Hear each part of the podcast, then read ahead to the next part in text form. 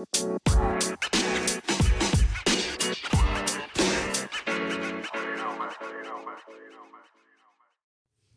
y'all, it's Audrey Ellis, and you're listening to Ask Audrey. So today, I had a good old conversation with Miss Angela.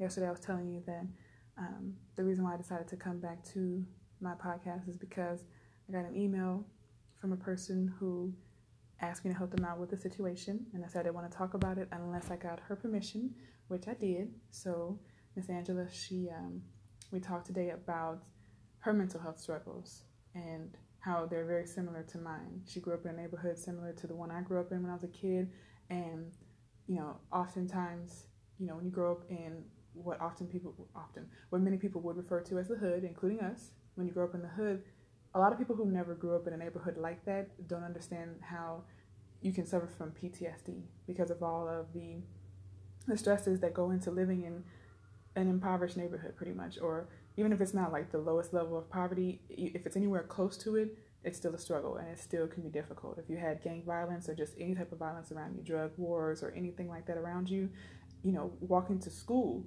can be a scary situation that can cause you know um, pretty much later on down the line can cause PTSD if you've seen the kind of things that I've seen growing up where I grew up. And you know, Miss Angela, I'm not sure what she's seen. We got into a lot of different you know topics, but you know, I pretty much can imagine. You know, if you live in the hood, you can imagine what people have seen growing up.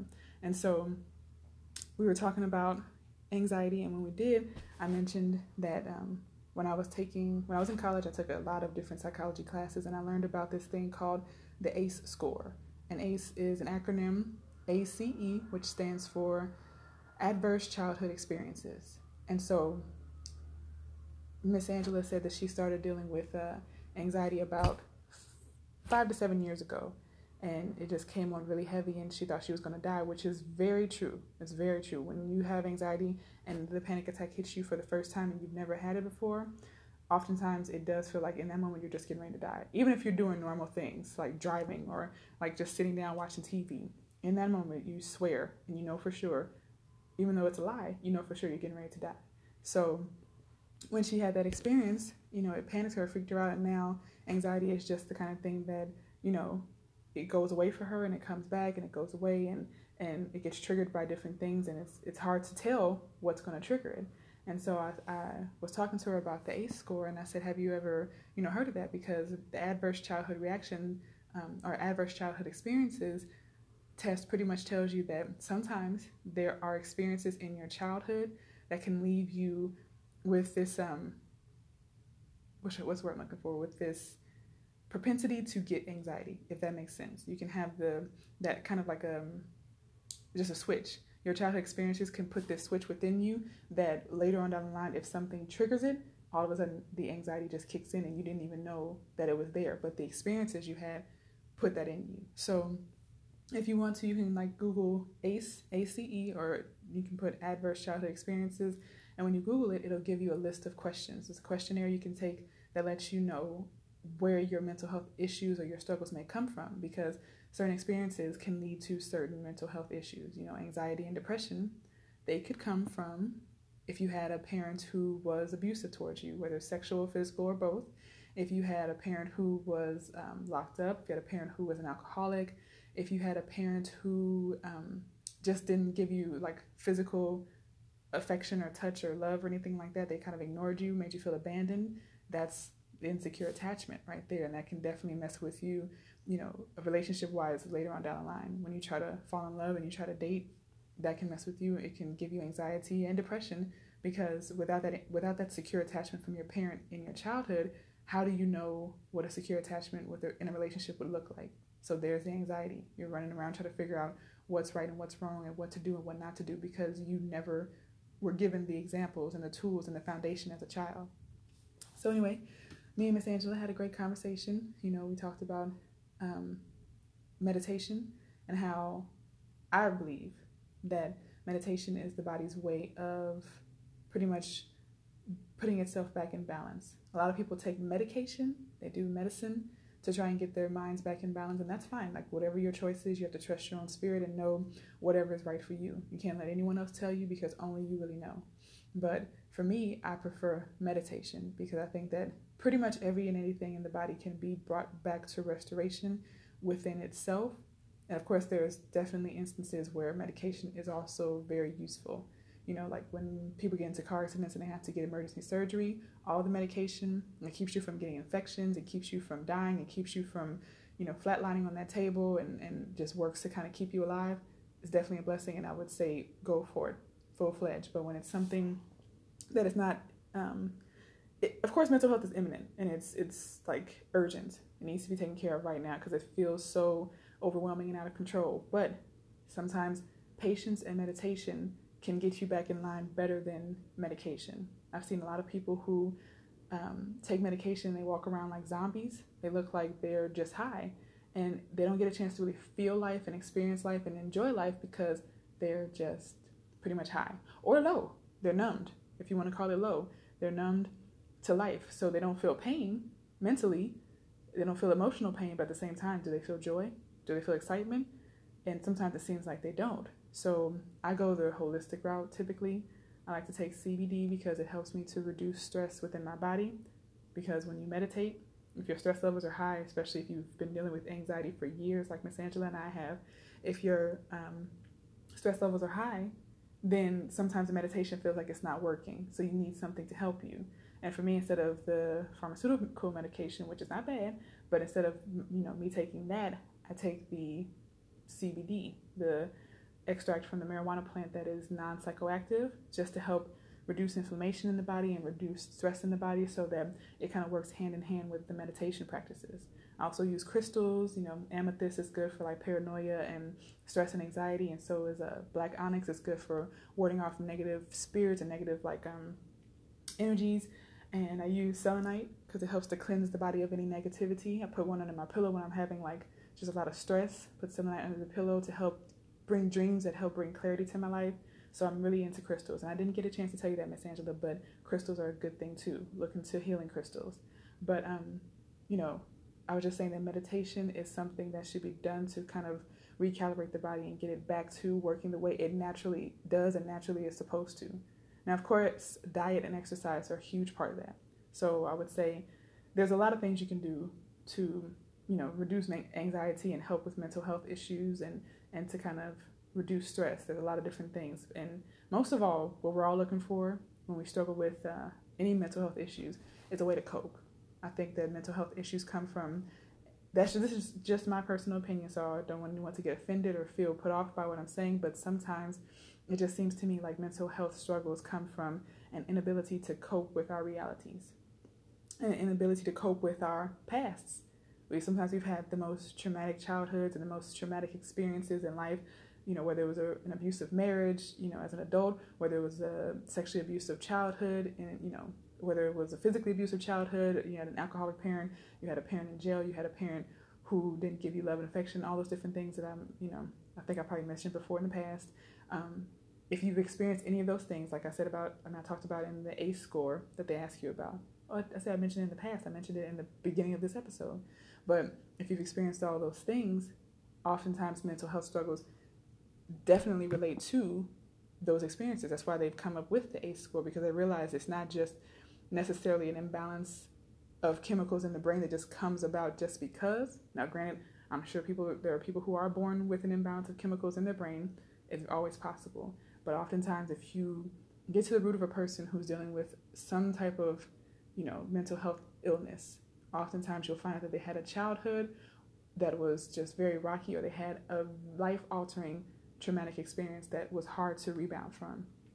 And so when I was telling Miss Angela about, you know, meditation, that's just for me, it's a form of medication, like natural medication in my mind, and it's also a, an ability or um, a method I use to cope to cope with the things that I couldn't control. You know, childhood happens and you don't you're born, you didn't ask to be born, and then you have the parents you have that you didn't ask for and they sometimes treat you well and sometimes they don't. And so after experiencing childhood, you're just looking for a way to cope if it was a bad childhood or if you have um, a traumatic experience in your adulthood and your childhood was like lovely and beautiful and peaceful then all of a sudden your adulthood gets rocked by something that you never expected, like the death of a loved one or a car accident or an abusive marriage or something like that. You're just looking for a way to cope because you never expected or asked for, of course, these um, traumatic events. And so I was just telling Miss Angela to to do meditation and now of course to do the crystals and things like that to help cope, to look at her ACE score, find out what her ACE score is so she could kind of understand, you know, what may have caused her to have anxiety, where it comes from, because understanding can also help with the process of dealing with mental health. If you can understand where it comes from, you can be like a little bit more gentle on yourself then. You can say, oh, I'm not just crazy. This is not just my fault. I didn't do this to myself. I don't deserve this. I didn't make this happen. And you can take a lot of the blame and the pressure off of yourself. Another way to cope oftentimes would be to find a spiritual base. I always tell people that, you know, when I took psychology classes, oftentimes the um, different studies that are you know available in the text that they give us for the course the different studies show that when they interview people in their old age and they ask them how did you cope with life? You know you experienced the death of a husband or the death of a child or you know many different traumatic events because no one is you know immune to experiencing trauma in life. Everyone's going to go through it. But when they ask people when they got old or older how did you cope? How did you deal? A lot of people who dealt very well who were pretty mentally balanced, according to these therapists and psychiatrists and psychologists. Um, a lot of these people had a spiritual foundation. They noticed that, you know, a lot of times when people were like atheists or non believers and had no type of uh, faith in anything, it was harder for them to cope. It was harder for them to deal with life because they had no higher power. And sometimes higher power helps to take the pressure off of yourself when you know that some things are out of your control, but they are in the control of someone or something else. So aside from meditation, which is very similar to prayer, aside from meditation, I would say find a spiritual base, not religious, because there's a huge difference. Religion can be painful, religion can be hurtful, religion can be abusive, and religion can be detrimental to one's mental health. And I want you to understand the difference between religion and spirituality. Religion will always make you feel like who you are is not good enough. Religion will always make you feel like you're not perfect and you're always fighting to try to be perfect. Religion will make you feel like you're bad. You'll always feel condemned, even though they try to tell you when you sit through religious services that you know you're perfect just the way you are. Somehow, the underlying message in religion is that you're actually not. You're not good enough, and you have to change everything about yourself to be pleasing to God, to be pleasing to the Lord. But the truth is, that's not the case. For me, I believe in God, I believe in Jesus Christ, and I believe in the Holy Spirit. And so, in believing in them the way I do, I know that Jesus has made me the way I am. He's made me perfect, and I don't have to change who I am. I don't have to, you know, try to be a person that I'm not. I can accept myself with all of my flaws and know that He loves me. And the only thing that I'm trying to do is just grow and become a better person on my own, not trying to say, oh, you know what, like if, if I was gay or something like that. Oh, you know what, I'm gay. I don't, gay is bad. God doesn't love gay people, so let me try not to be gay. No, the God I serve doesn't say that. The God I serve says He loves me no matter what, come as I am. If I was, um, what's another thing? If I lied a lot, which everyone lies, but if I was just like this habitual liar and every word that came out came out of my mouth was a lie, then I would say, "Oh crap, I need to change the fact that I lie so much that it got so that God will love me. Because if I don't stop lying, God won't love me." Nope, not true either. If I was, I mean, there's so many different scenarios I can bring up, but the, the spiritual foundation I have says that the only thing that's required of me pretty much is just to try and be a good person, to love other people, to not try to bring hurt or harm to other people, and just to be a good, like, shining light in this world.